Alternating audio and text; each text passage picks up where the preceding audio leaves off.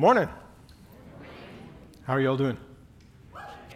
Good, good. That's enthusiasm. And welcome online. You can be enthusiastic at home. You have to be really enthusiastic if we're going to hear you, but glad you're here.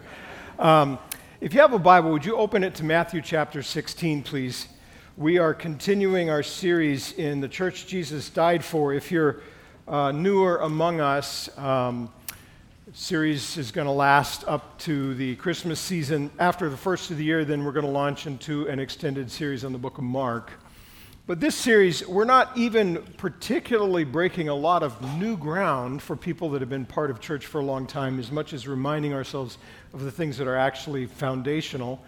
Because over time, it's easy for things to get kind of cluttered and for us to uh, kind of major on minors and minor on majors and and those kinds of things. And so we're just trying to recapture a clear sense of what is it that Jesus had in mind when he died to create his church. And uh, then what does that mean for us?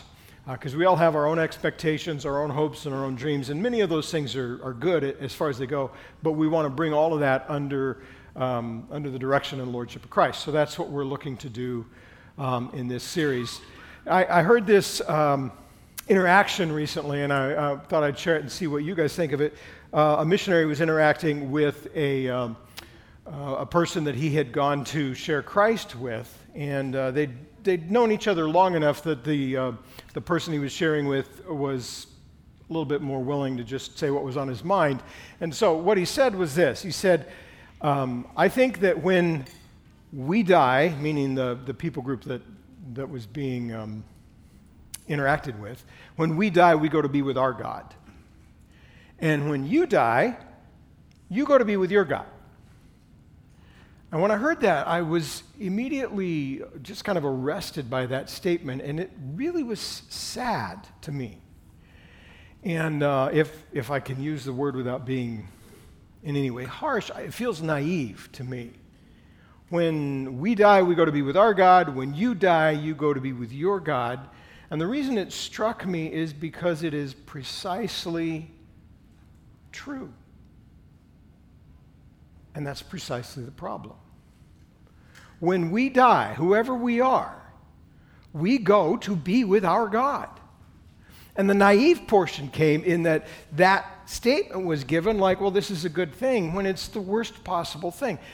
There's only one true God who reveals himself who shines light and opens our eyes and comes to us with unvarnished truth wrapped in unfailing love. And then there's a pretender who is at work in this world, who is not a God at all, but who is a master manipulator, who will offer us anything and usually doesn't even have himself in view. Remember what it says in 1 John chapter 5, the entire world lies in Satan's lap. And just prior to that, in chapter 2, it says, Don't love the world, the things that are in the world, the lust of the flesh, the lust of the eyes, the boastful pride of life, the things that really feel good in the moment, the things that make us look good, the things that make us feel good about ourselves, the stuff we can amass. So many of the things that we live for in this world actually aren't of the Father, but are of the world, the world which lies within Satan's power. And I thought of this verse when I heard that phrase we go to be with our God, and you go be with your God. And this is what made me so sad. Paul is talking, and he says, If our gospel is veiled, it's veiled to those who are perishing. In their case, the God of this world has blinded the minds of the unbelievers to keep them from seeing the light of the gospel of the glory of Christ, who is the image of God. It's like, yeah, there's a God in this world, and He's blinding us. And the paths that we seek, the paths that we follow, there's really only two. One has a million different expressions, and they don't feel like they're the same path, but they are. And then there's the path that Christ has laid out. And when we die, we go to be with our God. Here's what it says about the God of this world, Satan himself, in Revelation chapter 20. The devil who had deceived them was thrown into the lake of fire and sulfur, where the beast and the false prophet were. And they were tormented day and night forever and ever. That's where he is going to be. And then I saw a great white throne and him who was seated on it. From his presence, earth and sky fled away, and no place was found for them. And I saw the dead, great and small, standing before the throne, and books were opened. And then another book was opened, which is the book of life. And the dead were judged by what was written in the books, according to what they had done. In other words, there's an evaluation based on all the things done in life, but listen carefully the evaluation isn't whether they wind up in heaven or not. The sea gave up the dead who were in it. Death and Hades gave up the dead who were in them. They were judged, each of them according to what they had done. And then death and Hades were thrown in the lake of fire. This is the second death, the lake of fire. And if anyone's name was not found written in the book of life, he was thrown in the lake of fire. In other words, there's this one book that has to do with who's your God. And if you're in this book, you spend forever with him. And if you're not in that book, regardless of all the other things that you do, you've done, you spend forever with your God. That's why that statement was so sad. It was so troubling to me because here this person actually got it right. And that was the problem. If you have your Bible, would you open to Matthew chapter 16? We're going to look at um, really familiar verses, which is kind of the strategy for this whole series because we um, I want to spend a lot of extra time just really wrestling with implications. So I want passages that are familiar that we don't have to spend a ton of time unpacking the passage itself, um, so that we can really kind of engage with the overarching concept here. Um, when we die, we go to be with our God. When you die, you go to be with your God. Um, that was actually a phrase used by a Tarahumara, who is, uh, that's a tribal group in northern Mexico, um, the largest and actually the poorest of all the indigenous peoples in Mexico. And uh, I met the Tarahumara people one day after I met you. That is, if you've been around here long enough to have been here when I came, which is like Ken and Mary and like four other people in the room. So one day, Ken, after I met you, I met the Tarahumara. Because we first attended here, we'd finished ministry at another church, finished Talbot in uh, the spring of 1989, and so July 2nd, 1989, that Sunday, we came to church here. We left. We threw our cars in the our cars in the bag. We threw our bags in the car. Uh, my car is actually small enough I could throw it in a bag, but. Um, we threw our bags in the car, headed to the airport, and the next day we found ourselves in the Sierra Madre Mountains of northern Mexico amongst the Tarahumara people. July 3rd, 1989 is when we first met them. Now, when we went there, we were going to help um, Tony and Lauren Finch. Um, who Tony is, by the way, Davette's brother, um, and been missionaries since just slightly before that, and been part of our missionary family here at Redemption Hill for a couple of decades now, I think. Uh, but we went there to visit them and, and to help them finish up their house because they just moved into the tribal area and had grant, been granted permission to build a house. And they knew of my ninja building skills and said, Here's a paintbrush, don't do anything drastic. Um, so we went down there to help with that and, and then met the people. When we went in 1989, there were about 100,000 Tarahumara people, and there were it, it's always hard to tell exactly, but there were a handful of believers, less than 20 probably throughout the whole tribal group. We went down two weeks ago to encourage the Finches and check in on the ministry and got to go to that same house. It's still standing. The paint didn't fall off. It's great. I did my one job well. Um, a lot of things have changed, and there's a, there's a really thriving Tarahumara church. In 1989, when we went there, out of 100,000 people, there were maybe less than 20 believers. In uh, what is this, 2023? 2023, when we went there, Tony again said it's hard to pin this down, but he said out of 100,000 believers, there are, I mean, about 100,000 people, there are about 5,000 believers. From 1989 to today, from 20 to 5,000, that's pretty significant shift. How does that happen? That's the question. How does that happen? And that's why I had you turn to Matthew chapter 16. And I want to read you two verses that are familiar and that we just need to re anchor in our minds. Peter's just confessed that Jesus actually is Christ. He's had that insight from God. There's an interaction, and here's what Jesus says in verse 18 of Matthew chapter 16 I tell you, you're Peter, and on this rock I will build my church, and the gates of hell shall not prevail against it. I will give you the keys of the kingdom of heaven, and whatever you bind on earth shall be bound in heaven, whatever you loose on earth shall be loosed in heaven. Right? There's that phrase in there. On this rock I will build my church, and the gates of hell will not prevail against it.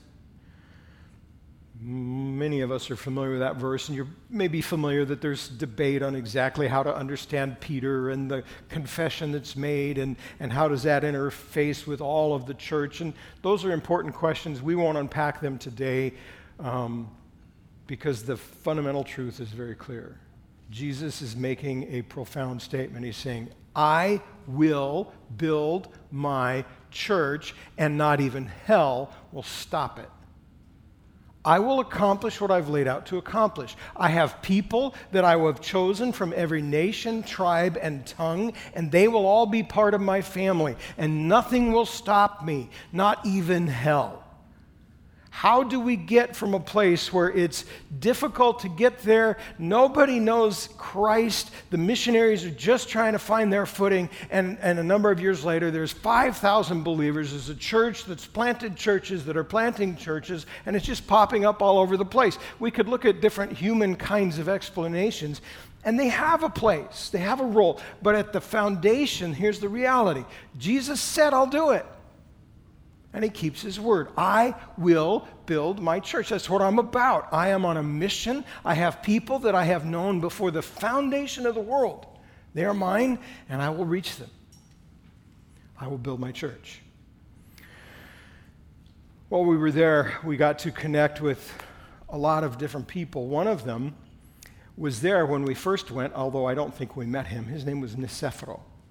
And Niceforo um, was the chief. That was the title that he had, kind of a uh, semi official, semi um, symbolic role of leading the people and helping make decisions. So he was the one who said, Yes, you can build, and here's where you can build. He actually gave them part of his land to build their house on. Um, he wasn't a believer, he wasn't all that interested, but he was listening. So Niceforo um, was a major player. In, in, their, in their little village of about 400 people, um, he was the big man. And that meant he was always drunk because they had a lot of a lot of parties, they had a lot of occasions, they had a lot of official activities, and that always involved a lot of drinking. So whoever the chief is would pretty much spend his whole time drunk. And so we were there in 1989. In 1990, just as the missionaries are getting established, the Finches, and then there was another couple with them. Um, just as they were getting established, there was a, a, party going, so they went to the party. They knew there would be a lot of drinking and they'd have to deal with people who were in various stages of sobriety, but they wanted to connect with people. When they got there, some people came rushing out to them and said, The old man is dying, the old man is dying, the old man is dying. And what's going on? So they took him into an internal room, and there was, there was Niceforo. And now, it turns out Niceforo at that point was a little bit younger than me, so I'm not sure why they called him the old man who was dying, but they did.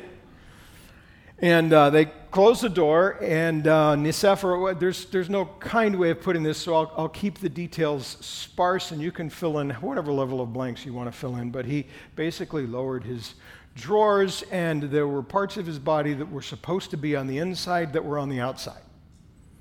He had a prolapsed colon. And the two missionaries looked at each other and said, That doesn't look good. That doesn't look healthy. There's no way we can transport him safely.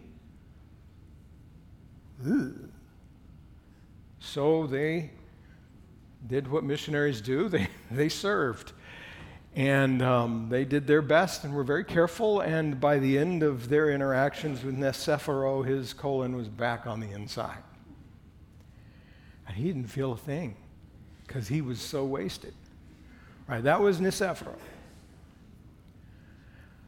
When we were there two weeks ago, Niceforo made a point of coming up to the house to meet us, which is not very common. Even, even amongst the believers, it's, it's a very reserved culture. So for him to go out of his way to come and meet us was something.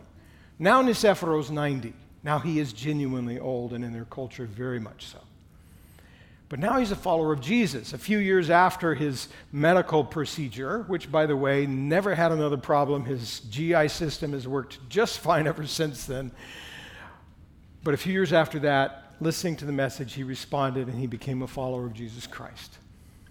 So Niceforo came and he was talking with Tony and Davette and then myself when I came into the room and um, sharing a little bit of his story, a little bit of his heart. And I just want to use a few of his words here. So this is being translated from Tarahumara into English by Tony. And at one point, as he's translating, Tony got very choked up because of the emotion that Niceforo put into it. He was very grateful to meet us. And, um, he, you know, he talked about how I was in darkness, but now because of Jesus, I can see. Niceforo is fairly recently a widower. And the house, the window looks out and down the hill, and you can see the graveyard just 100 yards away. And so uh, you don't point with your fingers, that'd be rude. You point with your lips. So he pointed with his lips and said, My wife's body is down there drying up. But she's not there, she's with Jesus. And when Christ returns, her body won't be in the graveyard anymore it will be in heaven.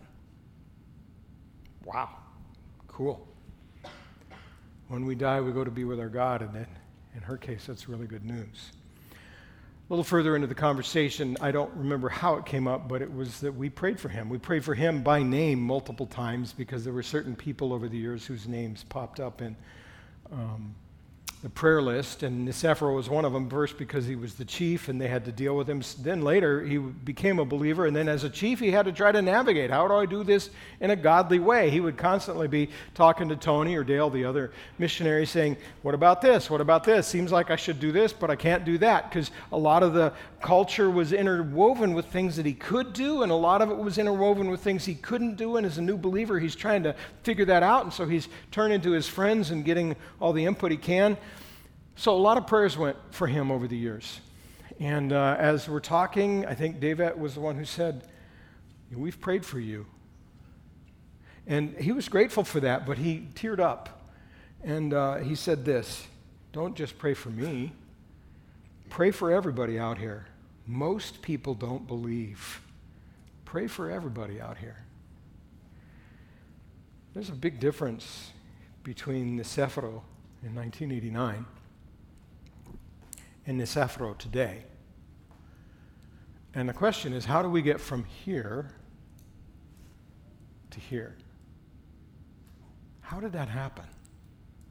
It's a pretty dramatic shift. How did that happen? And the answer Jesus says, On this rock I will build my church, and hell will not stop it. I will reach the people I have chosen. They will be mine. And not even hell will get in the way of that. And Niceforo is waiting for the day when Jesus returns and his wife is alive again. Or when he goes into the grave and his body begins to dry up, but he will be with Jesus.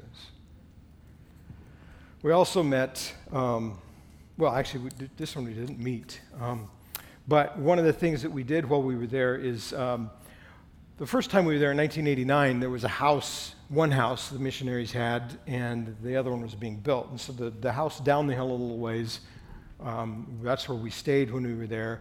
Well, those missionaries have since come back to the States, and so that house was just going to be empty. The tribe had to figure out what to do with it. By that point, a lot of people had become believers, and so people like Niceforo were making the case saying, Why don't we just give that to the believers? It'll give them a place to meet, you know. And so they did. So now that's become the foundation for their church building. Only um, the, the community there, even though there's about 400 people in the community, on a Sunday they'll have anywhere from 75 to 125 people gather. They need something bigger than the average small Mexican village house. So the, one thing leads to another. They're knocking down walls and building patios and adding new things. And the, the buildings that we saw, buildings, there's like two or three, three of them, depending on how you count them, and this huge patio area. Nothing like when we were there. It's amazing to see. It's wonderful. It's beautiful, and it's it's got a really good sized room where they can meet. And there's a youth room, and there's kids rooms, and there's all these different things that are happening. And that is there because the people worked hard taking that house and transforming it. And the one who worked the hardest was a guy named Prudencio. Prudencio is probably the first Tarahumara believer after our partners got there. Um, there were three who came to faith at about the same time, don't know exactly, but Prudencio was one of them. He actually um, grew in his faith pretty quickly and dramatically, and he became one of the first elders in the church. Prudencio was also a very ardent evangelist, so he would go everywhere telling everyone about Jesus. He wanted people to know the Lord. What's interesting about Prudencio is he was essentially um, illiterate very little ability to read, and yet, even with that, he grew in his faith and his understanding of God and his word sufficiently to become one of the elders and a key leader in the church. And so he was ministering to the people. But the other thing Prudencio was really good at, his secular skill, if you will, was building. He could build anything. And so he's the one who did most of the building of that church. In fact, they were working on this wonderful patio area that they do all kinds of things in with these pavers that they've gotten from the you know, the ground around there, and he's put it all together. And, and uh, the entrance to the church hadn't been finished yet. They hadn't figured out how, how do we do this. And, and Tony said, I don't know. You figure it out. You know what to do. I'm going into town. I got to get some stuff. And when he came back, a few hours later, there's this beautiful entry with a cross right in the pavement with the idea that that's how you enter the presence of God and his people as you come through the cross. Prudencio wanted people to come through the cross. They wanted to wanted the cross to be central. By the way, that's how you come in here. I hope that if that's never occurred to you before, it will ever occur to you again. That you come here, not this room, but the family of God and the presence of Christ only through the cross. Prudencio left that. That's part of his legacy. He's done these things that have made such an impact. And every week, there's all of these people gathering to worship the name of Christ, grow in their discipleship, and bear witness to him in this building that he's largely responsible for. They come across the cross to get in there. We didn't see Prudencio because he has also since passed. We saw his grave in the graveyard. There's two mounds side by side, one for Prudencio, one for his wife, with these simple wooden crosses on top. And they are there, if you will, drying up. But they're not there, they're with Jesus. This man who had no clue, had no hope who was destined to die and be with his God, now has in fact died and is with his God. And it's a totally different picture. And he's left this whole legacy of a life that points people to Jesus and even tangible physical work that he did that makes that possible. How? How do we get from here to here? How do we go from a place where this man is walking in darkness and doesn't even it and doesn't even care to where he is laying down his life moment by moment so that people might know Jesus. And his greatest desire is that they would understand the meaning of the cross. What happened? Jesus said this He said, On this rock I will build my church, and the gates of hell will not prevail against it. I will do this without fail. One other person we met isn't Tarahumara, he's just um, dominant culture Mexican named Enrique, his wife Miriam. Now, Miriam grew up in Mexico City and is well educated. She graduated university. Um, she actually became a broadcast journalist and had a bright career in front of her, and then decided that she had a heart for reaching the people in the mountains, particularly the Tarahumara. Her dad, who wasn't a believer at the time, thought she was throwing away her life, very angry with her, but she, she made moves that direction. Somewhere along the way, she got connected with Enrique and they got married. Now, Enrique has a very different background. Much of his life, um, adult life, was spent in the early years here in the United States. Um, he lived in Idaho, he lived in um, he lived here in Southern California, and he lived in Tucson, are the primary places he lived. More specific specifically, he lived in the Idaho State Penitentiary, he lived in the Chino Men's Prison, and he lived in the maximum security federal penitentiary in Tucson, Arizona, where he lived for 10 years. I never asked Enrique specifically what his crimes were, but to wind up with at least a 10 year sentence in a maximum security federal penitentiary, I imagine it wasn't just writing a bad check. I'm figuring it's probably interstate drug smuggling and all the violence that went with that because that's what he came out of.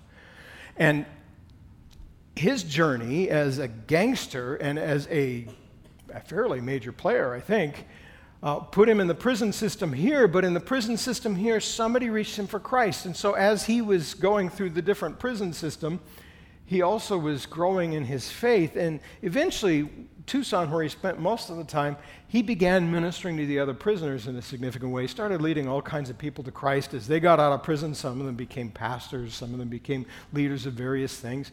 And uh, when Enrique got a, out of prison, he got a free ticket to the border and a don't come back. So he was deported, he's not allowed back in the States. But while he was in the penitentiary in Tucson, there was an olive tree on the, on the yard, which was the only shade they could find to really do ministry under. He didn't have a building to do it in. And so that's where he would teach and preach every day. And people would come and learn and grow. And, and sometimes new people would show up. One guy showed up one day who he didn't know who he was, but he figured he was pretty important because Pepe showed up with an entourage. And in the prison yard, when you show up with an entourage of muscle, that means don't mess with Pepe. And Pepe kept listening, and Pepe eventually accepted Christ, and Enrique learned Pepe was a lieutenant in the Mexican mafia. So now they're both there, these drug guys in the prison system here, trying to live for Jesus.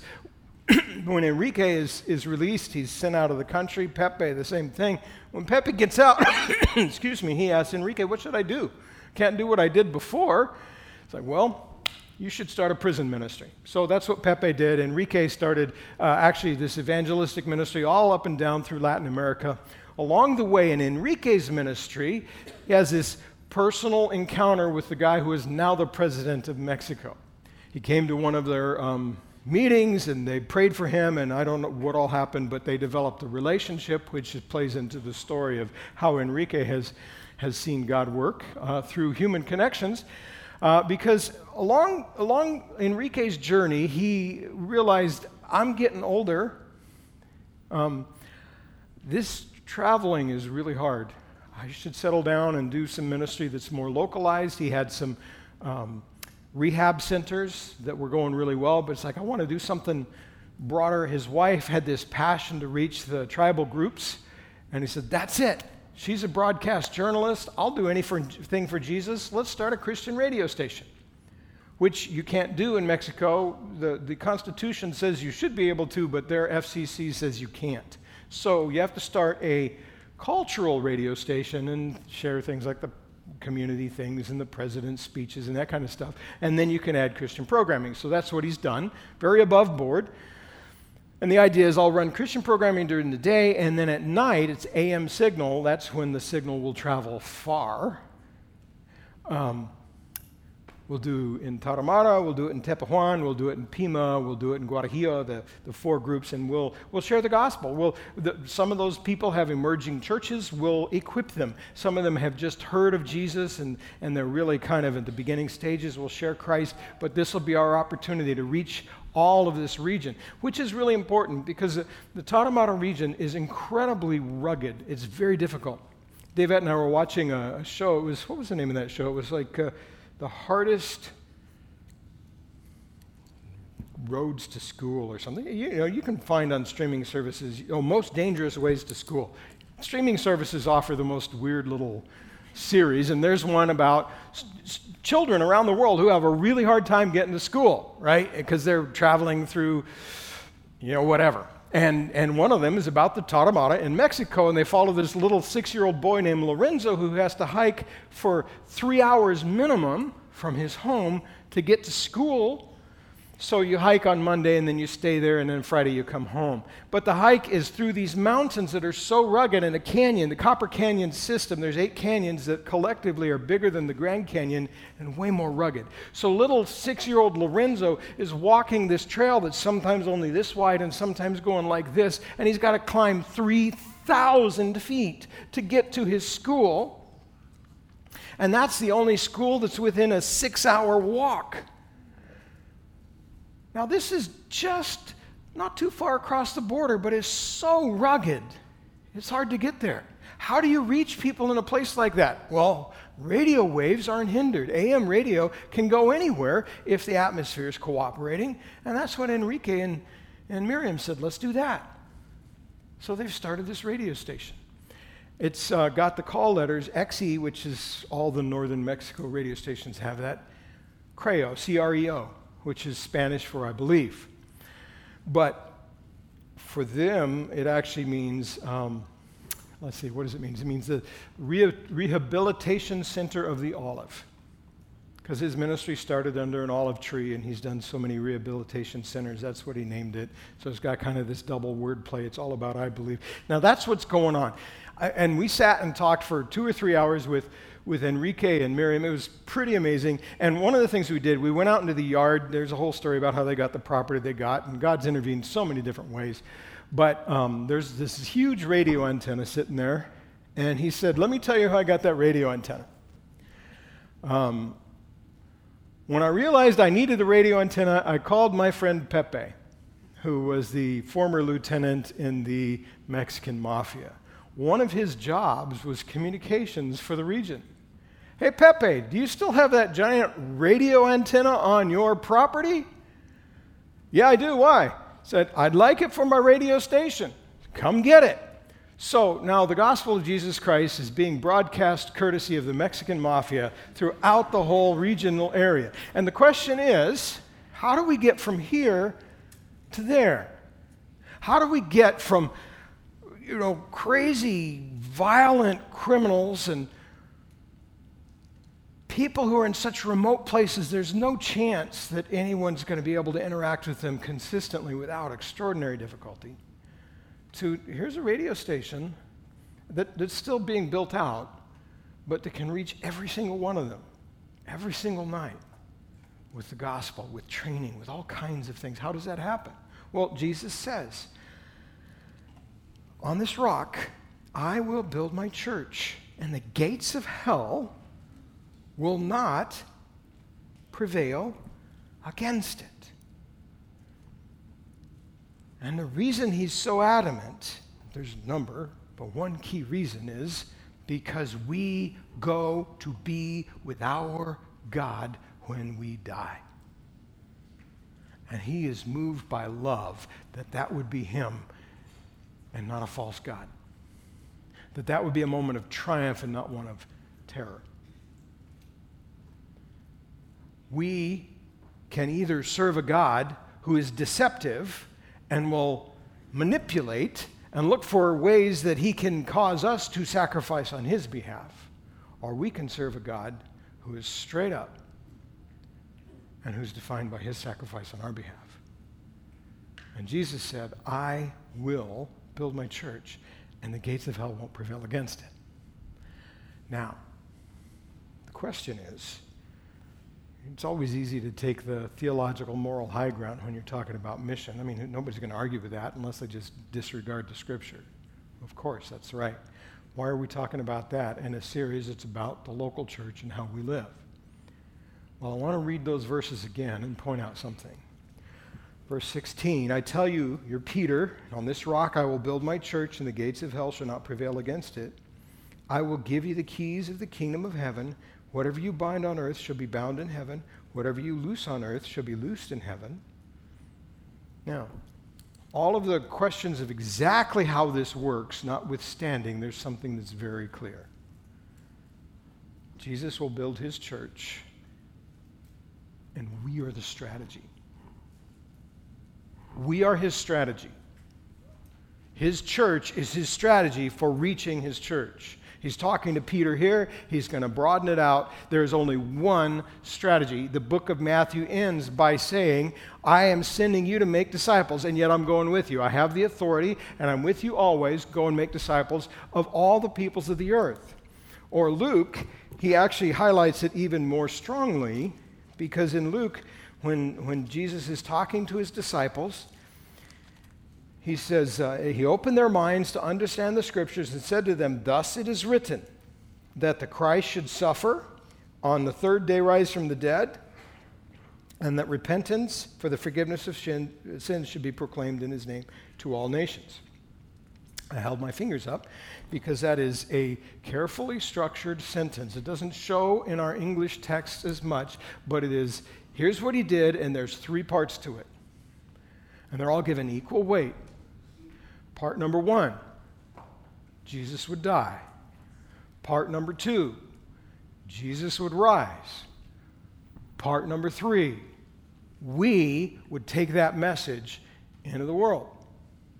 He gives equal weight to them. That's the strategy of God.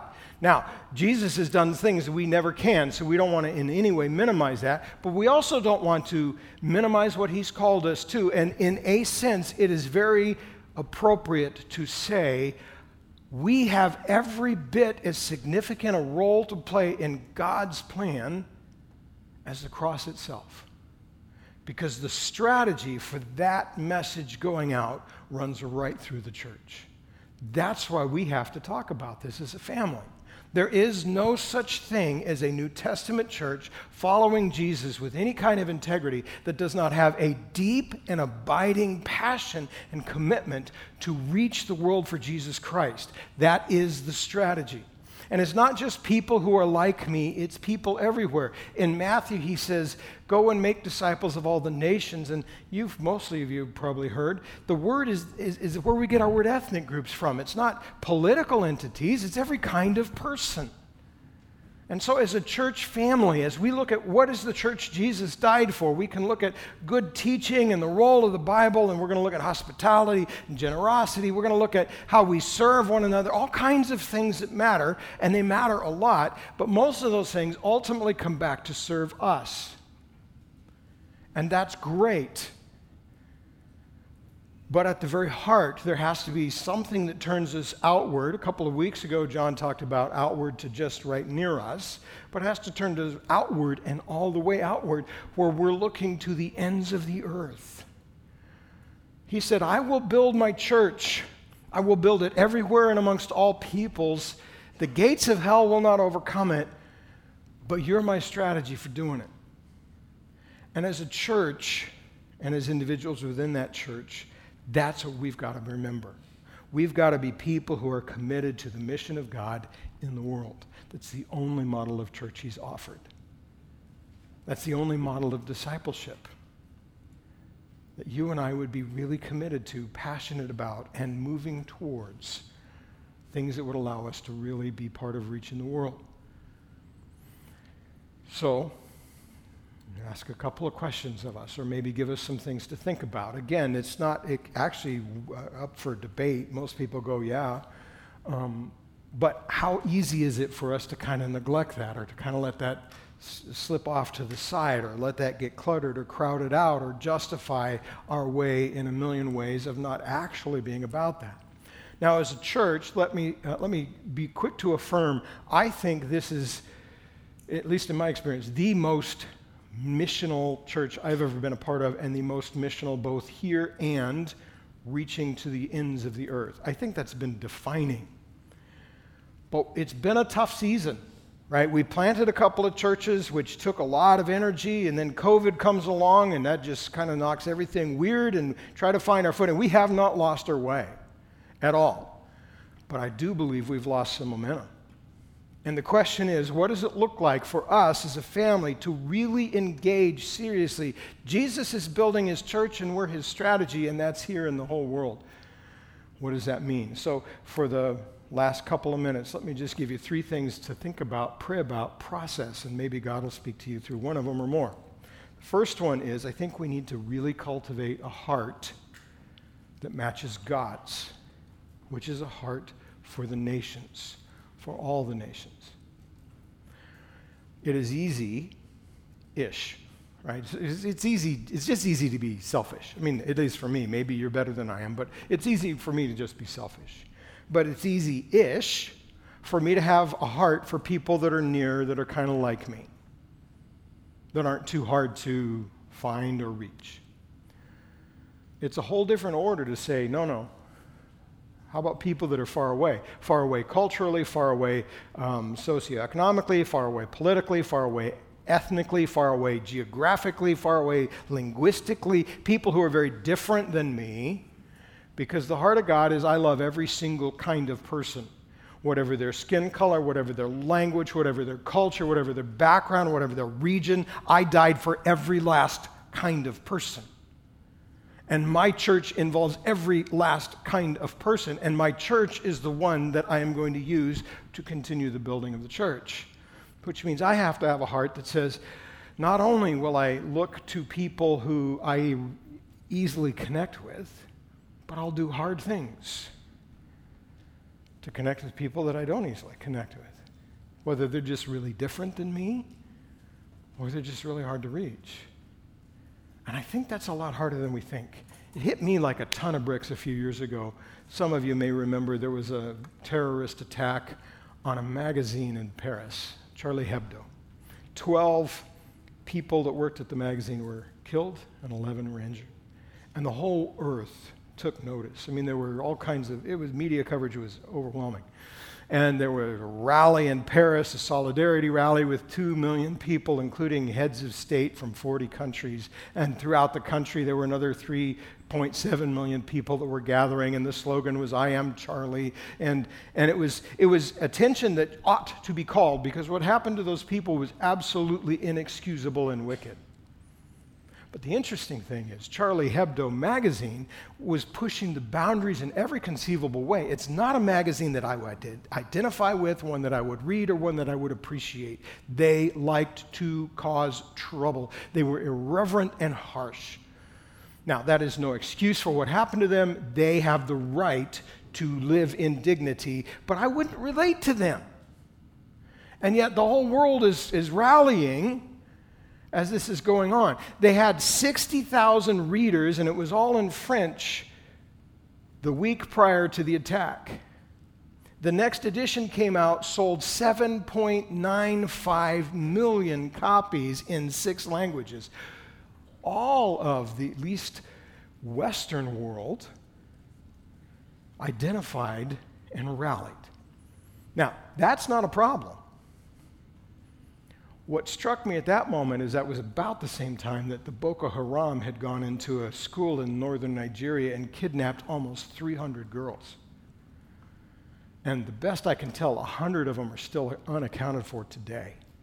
That hit the news too. That got a lot of attention, but it was so disparate. It was so strikingly different. I'm like, how could this be? And I think it's because there was an intuitive connection with these people in France that we didn't have with villagers in northern Nigeria. The irony is the girls in the school were Christians. I don't see any world in which the, the people who were in Charlie Hebdo were Christians. They certainly weren't acting it.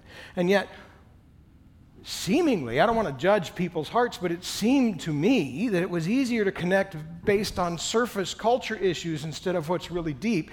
And that just struck me. How deep does that go? How much is that an issue? And how much is that an issue in my heart and in the church of Jesus Christ? Because God's heart is for everyone and every kind of one. And it makes sense that I would connect more easily with some people than with others. But if I'm going to have the heart of God, it is the whole world every ethnic group, every socioeconomic group, every region, every person. Jesus died so that they could be offered new life. Do I have that heart? Am I cultivating that heart? Second thing is, am I encouraging and supporting the mission itself? Right here, um, 15% of all of our budget goes to missions. We'd love to be able to do more, but that hasn't been sustainable. So we said, we're going to do 15, and then we'll offer other opportunities. So we send teams to like Cambodia, and we need to raise whatever we needed to raise $40,000 for wells or those kinds of There's opportunities to participate financially. Every dollar that I give goes to help missions in a very significant way. Prayer. How am I praying? Out on the patio as you leave, some of the people from our missions team have these uh, things to hand you. This is our missionary team. These are prayer requests. This is, a, this is designed to just keep with your Bible and use as a regular part of prayer. Um, connecting with the missionaries themselves, befriending them. It's hard coming into and out of a culture. Used to be really hard because you'd be in for, in for one and out for four, or in for three and out for uh, in for one and out for three, depending on how hard your field was. Now I think it may be even harder because typically they're out for a year and a half and then they're back for a summer, then they're out for a year and a half and they're back for a summer, and they've got churches all over the country. It's really hard. It's really hard. We have to make effort to really connect and show love. Maybe you sent us, you sent Dave and I all over the world. Thank you. That's good. That's right. We're ministering on the behalf of this family to other members of this family in other places. Why don't you go too? Why don't you go visit somebody? Why don't you encourage them? These are things that you and I should be thinking about because the heart of Christ is for everyone. He's building his church. The gates of hell won't prevail, but we're the strategy.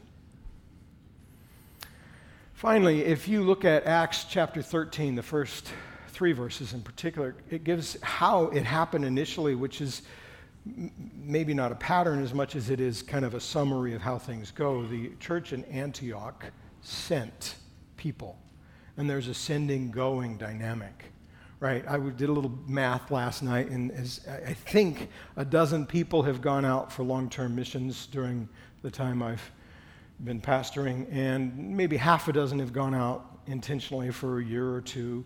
And then of course we've sent hundreds and hundreds of people on short-term trips um, there's a sending process where we pray, where we promote, where we fund, where we encourage, and there's also a going process where some of us need to go. Now, I'm convinced that everybody, I'm not exaggerating this word, everybody who's part of the church who's in reasonable health over time ought to go on a short term trip.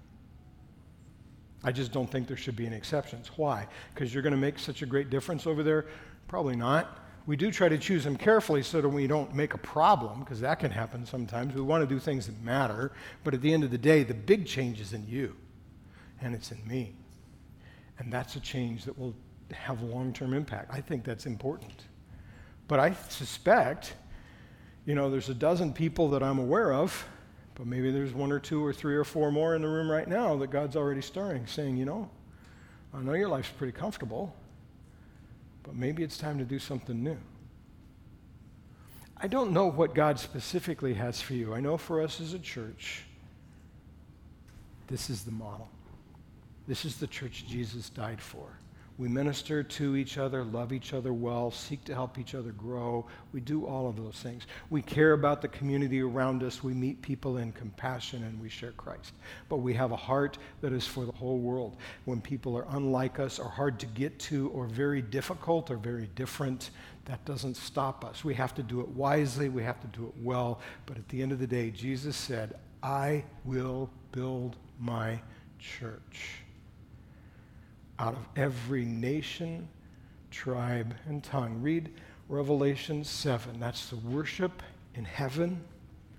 And there are people from every nation, tribe, and tongue gathered there.